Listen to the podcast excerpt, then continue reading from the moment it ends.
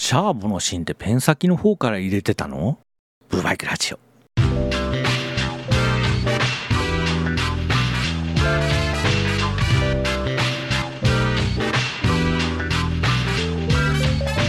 テレビ、あれ、ジップだったかな？新製品情報みたいなことやってて知ったんですけど、そこではですね、今までは先の方を分解して芯を入れていたけど、次にシャーボの芯が普通のシャーペンと同じように後ろから入れられるようになりましたみたいなこと言ってるわけですよ。それ見てびっくりしましたね。え、そうだったの？つって驚くっていう。いや、最初に商品化した時は、そういう構造にせざるを得なかっただろうなっていう想像はできたんですけど、シャーボなんてもう出てどんくらい ?40 年ぐらい経つんじゃないの？まだその頃と同じ構造でやってたのっていう、それが驚きでね、何やってんだパイロットと？いや、シャーボ出したらどっか知らないですけど、ゼブラなの？ペンテルなの？三菱グループとは全く関係のない三菱鉛筆なの？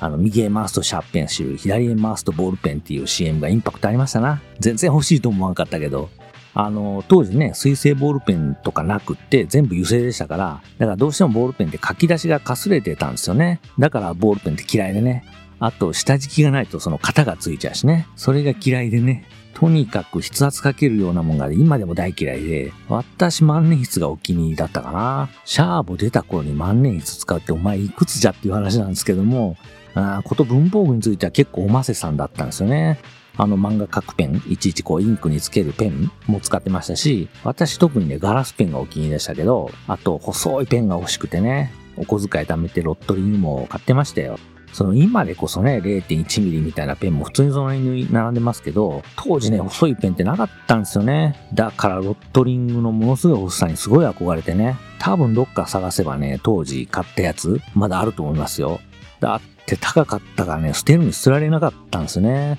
あなたのお気に入りの文法、ぜひブーバイクへ投稿してください。嘘です。そんな投稿されたら困ります。えー、ブーバイクラジオ始まります。何その始まり方。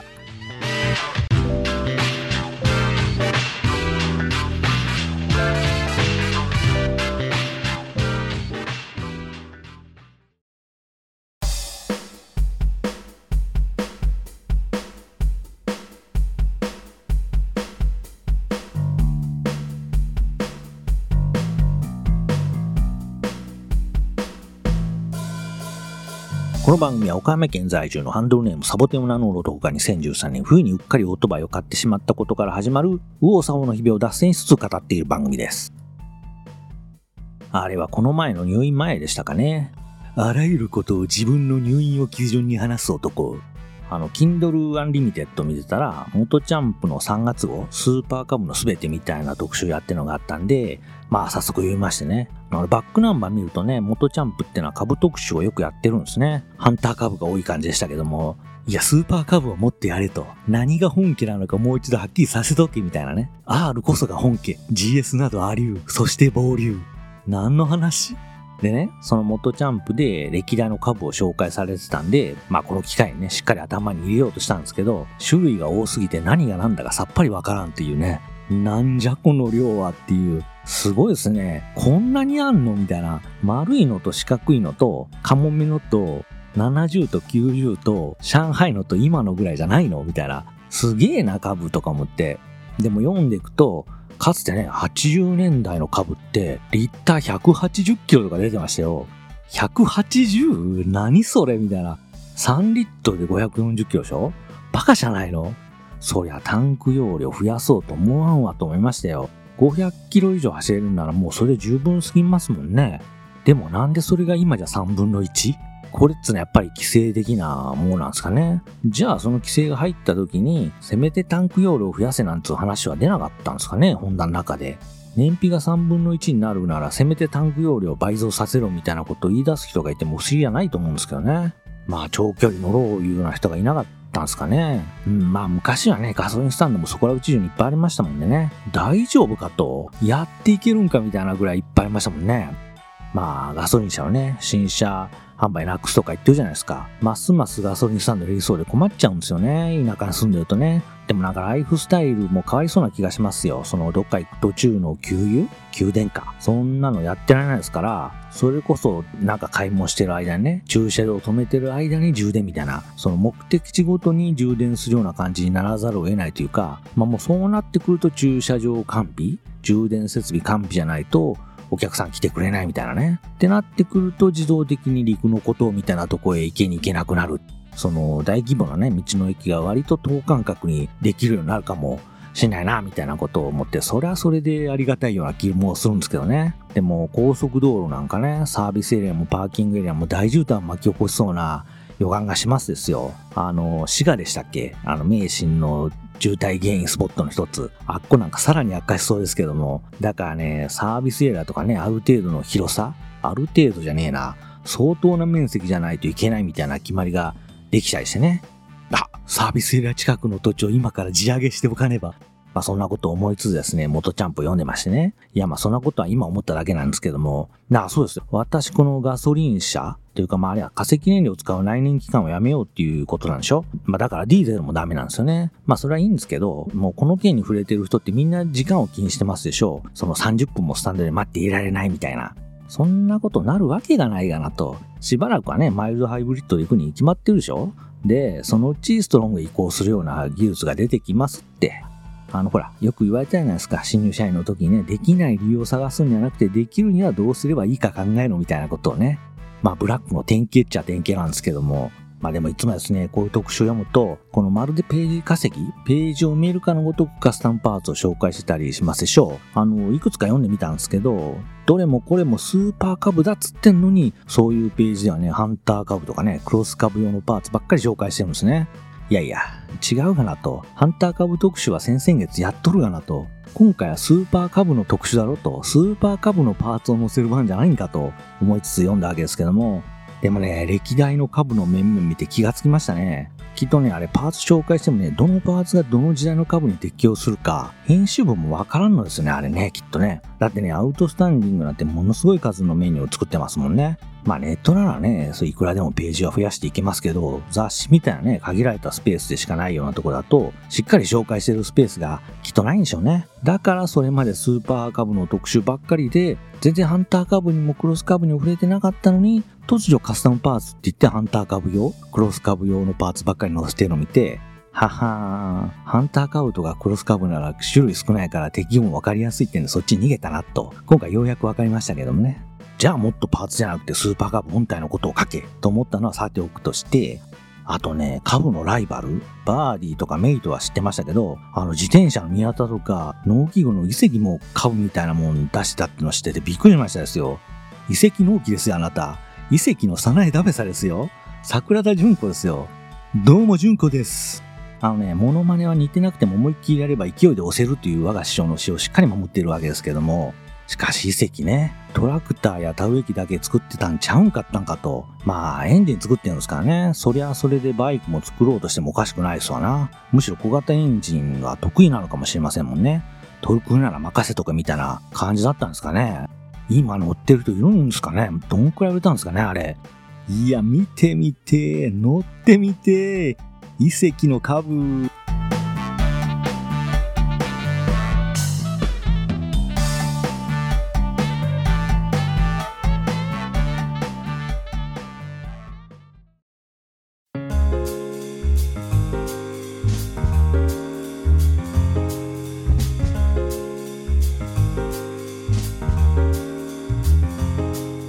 チャンプで見たんじゃなくて、これはネットで知ったんですけど、いつ知ったか。入院中のネットサーフィンですが、あの、スーパーカブはね、メーターがハンドルに埋め込まれてですから、その対株のメーターを変えるぐらいしかないんですけど、ハンター株とかクロス株ってメーターが単体でついてるじゃないですか。これをね、交換する超かっこいいデジタルメーターが出てますですよ。すっげえやつ。悔しい気羨ましい向きもうね、メーターこそ男のロマンなわけですよ。ハンター株ね、クロス株が別体メーターまあ R1250R もでっかいデジタルメーターになってるし、なんかもうみんなして私に嫌がらせをしてきてる気分です。いいや、昭和アナログ世代としてはアナログメーターこそ思考だ。愛してるんだ。と、自分で自分をごまかしておいてと。いや、本当にね、アナログメーターは全然ありなんですけど、こう、やっぱね、メーターはね、いっぱいあるとね、見やしないんだけど、ワクワクするもんでね、もう意味なくタコメーターとかね、電圧計とかね、ブースト計とかをつけてみたいもんですよな。まあ一切見ないですし、そもそもターボもついてないんですけども、その、それ見たからってどうなるわけでもないんですけども、トラクションコントロールの数値を表示してくれるとかね。それらしきゃそれでいいんですよ。ただ株ね、特にスーパー株はメーターに限らずシンプルだからこそっつうのもありますからね。あれやこれやつけてる方もそれはいますけども、それはそれで動難的な趣があったりしますからね。その、ゼファーやね、Z 系を私諦めたのって、まあ、費用的なことや維持的なことももちろんあるんですけど、こう、ダブルに乗っててね、痛感したんですね。結局のところですね、この体をいたわるためには、少しでも快適に乗ることを追求しようとすると、あれもこれもつけなきゃならないそれはもう私の憧れた Z ではないというところなんですけど、うん、でも株はね、なんだったらあれやこれやつけるのもある意味、趣がある場合もありますからね。なんてそんなことをいろいろつけた後に感じている今日この頃なんですけども、あのー、パーツといえばですね、パンク修理キットですよ。それを持ち歩くか否かっていうことでね、ちょっと盛り上がったんですけど、あのー、ブっていうのはチューブじゃないですか。の修理キットなんて言うとね、あの謎のヘラみたいなレバーとか必要になってくるんでしょ ?2 本も3本も、3本もいらないんですか？でもね、パンクしたとなったら、こう、シャフト抜いてタイヤ外して、そのレバーで開いて、チューブ引っ張り出さないといけないんでしょ？うん。できないです。もう100%の自信を持っていますよ。できないと。でもね、結構そういう人も多いようですし、こう、やれる人でもね、そうそうあのレバーを持ち歩いてないってのがあって、まあその時はですね、もう JAF 呼ぶのが手っ取り早いなんていう話に落ち着いた感があったりもしたんですけども、あの、前のね、W800 時代に、W800 チューブでしたから、そのバイク屋さんで言われたのは、こう、出先でパンクしたからって、その辺の店に持ってっても、ダブルに使えるチューブがあるかどうかわかんないと。だからチューブだけは持ち歩いてった方がいいよ、みたいな。だったんで、まあずっと箱には入れてたんですけども、まあその名残じゃないですけども、カブでもとりあえずチューブだけ箱の中に入れてはいるんですけど、こう心配なのはね、箱の中で傷つかないからっていうことでね、あ、チューブありますつって出して、それに変えてもらったらいいけど、うん、このチューブも穴開いてるよっつってやり直しみたいなことになったらこっちが恥ずかしいというかね、余計に時間もお金もかかるっていうか、てかまあダブルはまだしもね、カブのチューブがないなんて店があるかみたいなこと思ったりなんかもするんですけども、っていうかね、カブの動画見てると、なんかいろんなもん皆さん駆使してるんですよ。え、それ全部乗っけてるのみたいな。そのレバーはどっから引っ張り出してきたのっていう。みんなどうしてるんですかねそうそう、株のね、車載工具知ってますか？今ドライバー1本なんですよ。そして昔はですね、サイドカバーの中にあったようですけども、今別のとこに収納されてましてね、そしてそのドライバーを取り出すためには、ドライバーでネジを開けなきゃならないっていう意味不明なことになってるんですけども、これを設計した人は寝ていたのっていう、いやいや、サイドカバーのところでいいかなと思うんですけど、まあ、あそこに色々入れると重量バランスが悪くなったりするんですかね。いや、まあ確かにね、そのいくら薄型でもね、レンチを何本かあそこ入れようと思ったら結構な重さになっちゃったんで、これカバー破壊して落ちかねないなっていうくらいになったんで、これでもあそこって、昔の株って左右がイケイケのツーツーになってたんじゃなかったでしたっけ？その、だからね、長いもんでもずるっと通して入れてたんでしょ？なぜその構造をなくす？アコツーツーにしておけば片側に荷重がかかることもあります前に、タンク容量を増やさないのと同じく、まあ理由があるんでしょうけど、ユーザーに嬉しい構造は残しておいてほしいもんですな。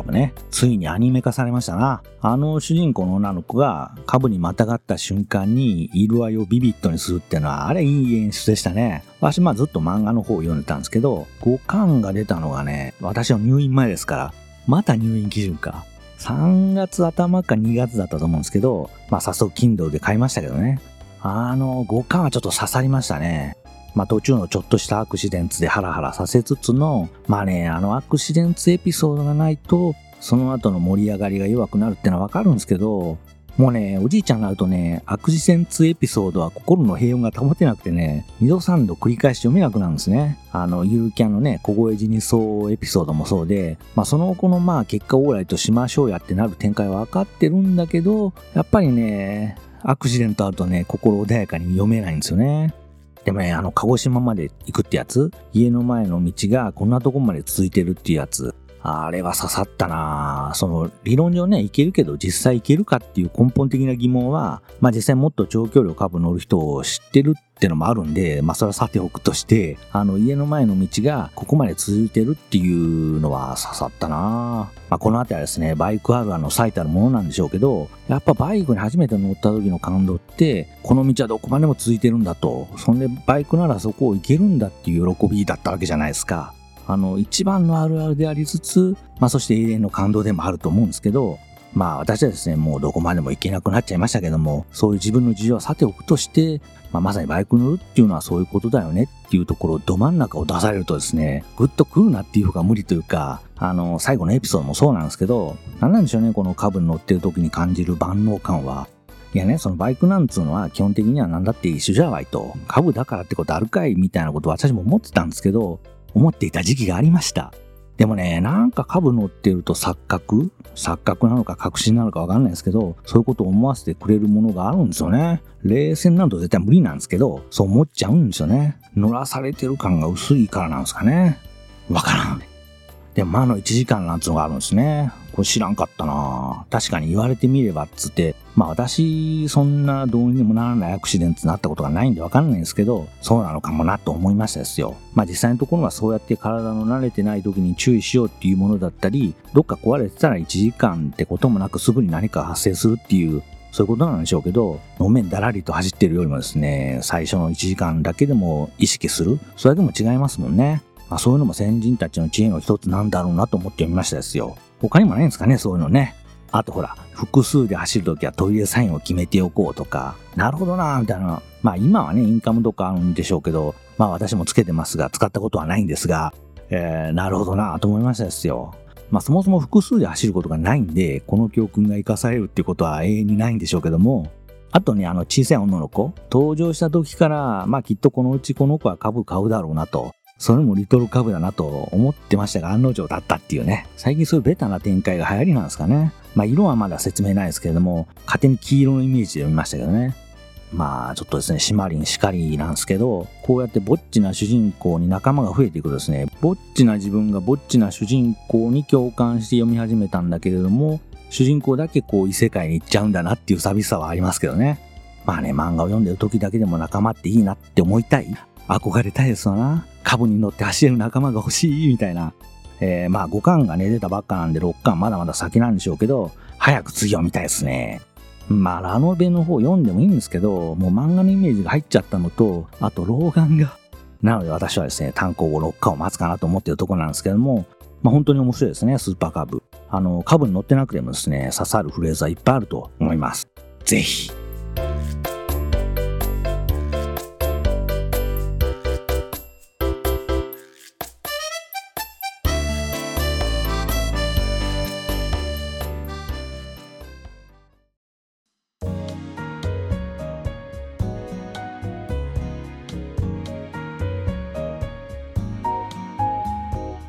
ブーバイクでは LINE 公式アカウントにて、ポッドキャストの新作エピソード配信の告知を行っております。いち早く、ポッドキャストの配信情報を知りたいという変な方は、お手持ちの通常の LINE アプリより ID 検索で、GWT6639F、小文字で、アットマーク、GWT6639F で検索すれば出てきますので、それを友達登録してください。よろしくお願いします。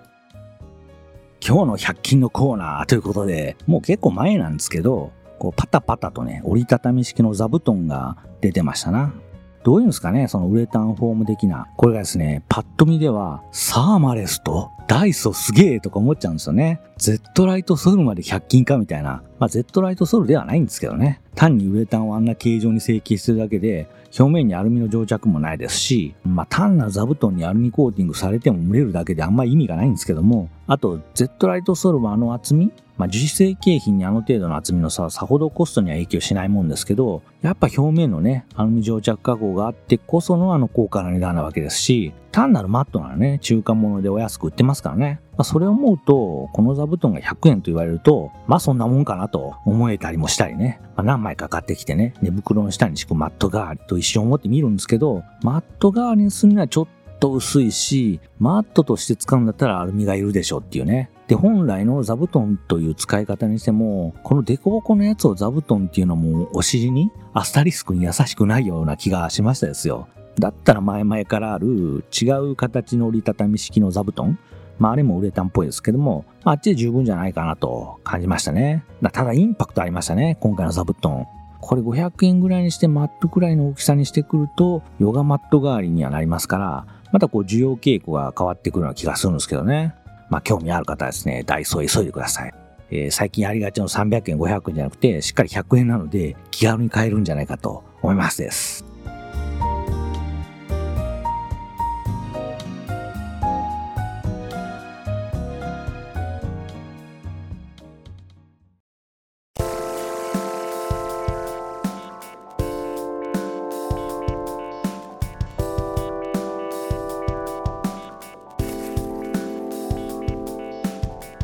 ついにやってきましたよ、田植えの季節が。我が家の目の前にも田んぼがあるんですけども、春になると田起こしつって土を掘り起こして柔らかくするんですね。で、田植えになるとそこに水を張るわけです。ただ、その前にここに雨が降ったりして水が溜まることもあるんですけども、まあこの前雨が降ったわけですね。まあ多分田起こしをすることで土の中で冬眠してたカエルが目を覚ますんでしょうね。もう水が溜まったと同時にケロケロケロケロと大合唱が始まるんですよ。でね、あいつらも学習するみたいで、最初の頃は家から外に出てみるくらいで何も物音立てなくても気配を感じてピタッと泣き止むんですね。それがね、ものの一週間もするとわかるんでしょうね。あ、あいつら何もやんねえなみたいな。よっしゃケロケロケロケロケロみたいな。もうそうなるとね、大声出そうが、それこそエンジンかけようが、ケロケロケロケロですよ。その風物詩っていう言い方をすると風流な雰囲気にもありますけど、まあ、やかましいやかましい。今もね、かなりケロってるんですけど、どうなんですかね？入ってます？あの、録音機材を変えたのはですね、それを何とかしたかったっていうのもあるんですけども、すいません、私、嘘をついてしまいました。単に YouTube での配信者さんたちを見てかっこよかったから真似しただけです。音とかどうでもよかったんです。まあ、キロキロ音が聞こえたら、ああ、田舎で配信やってんだなと思っててください。あの、夏のセミもね、なかなかの癖者なんですけどね。あの、セミでいいなと思えるのは日暮らしぐらいでしょう。日暮らしですよね。かなかなかなかなってやつね。あの、近所の神社ですね、日暮らしの宝庫でね、夕方行くとね、すごい涼しい気分になれるんですよ。まあ、気分だけで実際はやっぱり暑いんですけどね。えー、つくつく帽子とかね、名前は可愛いんですけど、あいつすっげえうるせえでしょ。私的にはね、アブラゼミよりも暑さの象徴みたいな位置づけですよ、つくつく帽子。またこいつがね、他のセミがちょっといなくなった時期、他のセミがね、もうちょっといなくなってくる時期、ちょっと遅いんですよね。バンカっていうの？残暑厳しい料理に。そんで出てきて、一人で騒ぎ立てるんですよね。またこれが家に近いところ、それも窓に近いところにある木に止まって泣き上がるんですよ。お前わざとやっとるだろうといつも思うんですけどね。そういう意味ではですね、秋の虫はいいですね。鈴虫なんか特にですね。コオロギはちょっとあんま好きじゃないかな。ていうかね、コオロギはね、人類最終最大最強の敵との呼び声も高い G と似てるんですよね。あの G ってぺったんこですけど、あれを膨らませたものがコオロギなんじゃないかっていうくらいのルックスでね、まあよく家の中に入ってくるのもちょっと G を放出させて、まあいまいち好きじゃないというか、でも秋の虫っていうとね、それこそまあスズムシやコオロギみたいな心地よい印象あるんですけど、結構そうじゃないのもいるんですよね。あのね、一番強烈なのはですね、えーと、あれ、馬追いかな？スイーチョンってやつ。あと、キリギリスも似てるんですよね。キリギリスはギーチョンかな？こいつらはね、大合唱はしないんですけど、ていうかね、どうも肉食なんですよね。共食いとかもするんじゃなかったかな？だから基本単独行動なんですけど、もう一匹でもうるせえうるせえ。あんな小さい体のどこ、どうやったらあんなでっかい鳴き声が出せるんだっつうくらいでっかいんですよね。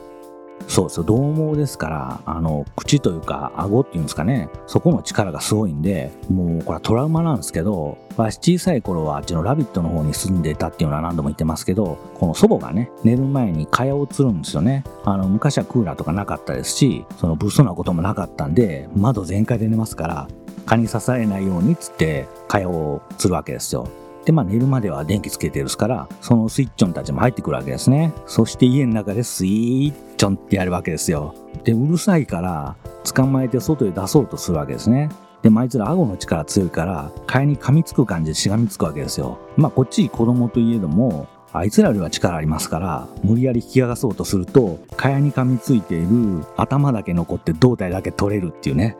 ギヤーみたいな。あれが脳裏に焼き付いて貼られませんよ。まあそれ以来スイッチョンが入ってきたらばあちゃんに任せるみたいな。そして思えばですね、あの時のばあちゃん、今の私より若いっていうね。まあでもね、こういうことを経験しないといけないんだろうなと思いますですよ。まあ夏の朝にね、さっき話した近所の神社行くと、セミが羽化してたりするわけですよ。あの汚い油ゼミでも、羽化してる時は薄緑ですっごい綺麗でね、こう思わずは綺麗っつって触ろうもんなら、羽化の途中だったらもうそこで羽化できなくなってそのまま固まって死んじゃったり、その羽化した後でもそんな色してる時はまだ体が固まってないんで、あのー、その時触るとね、羽がくしゃくしゃになっちゃって全然飛べなくなっちゃって、そのまま死んでしまうみたいなことになったりするんですね。まあ、そういうことを経験することで、こう命の大切さというものを学ぶわけですね。と、幼きの鬼畜の職業を正当化しておいてとえー、9月はまだ早いかな。10月ぐらいになればですね、今でもこの辺りは秋の虫の合唱が始まりますですよ。なのでですね、よかったらそんな時期にラビットへ泊まりに来てみてみー。ブバイクラジオまた次回の配信まで。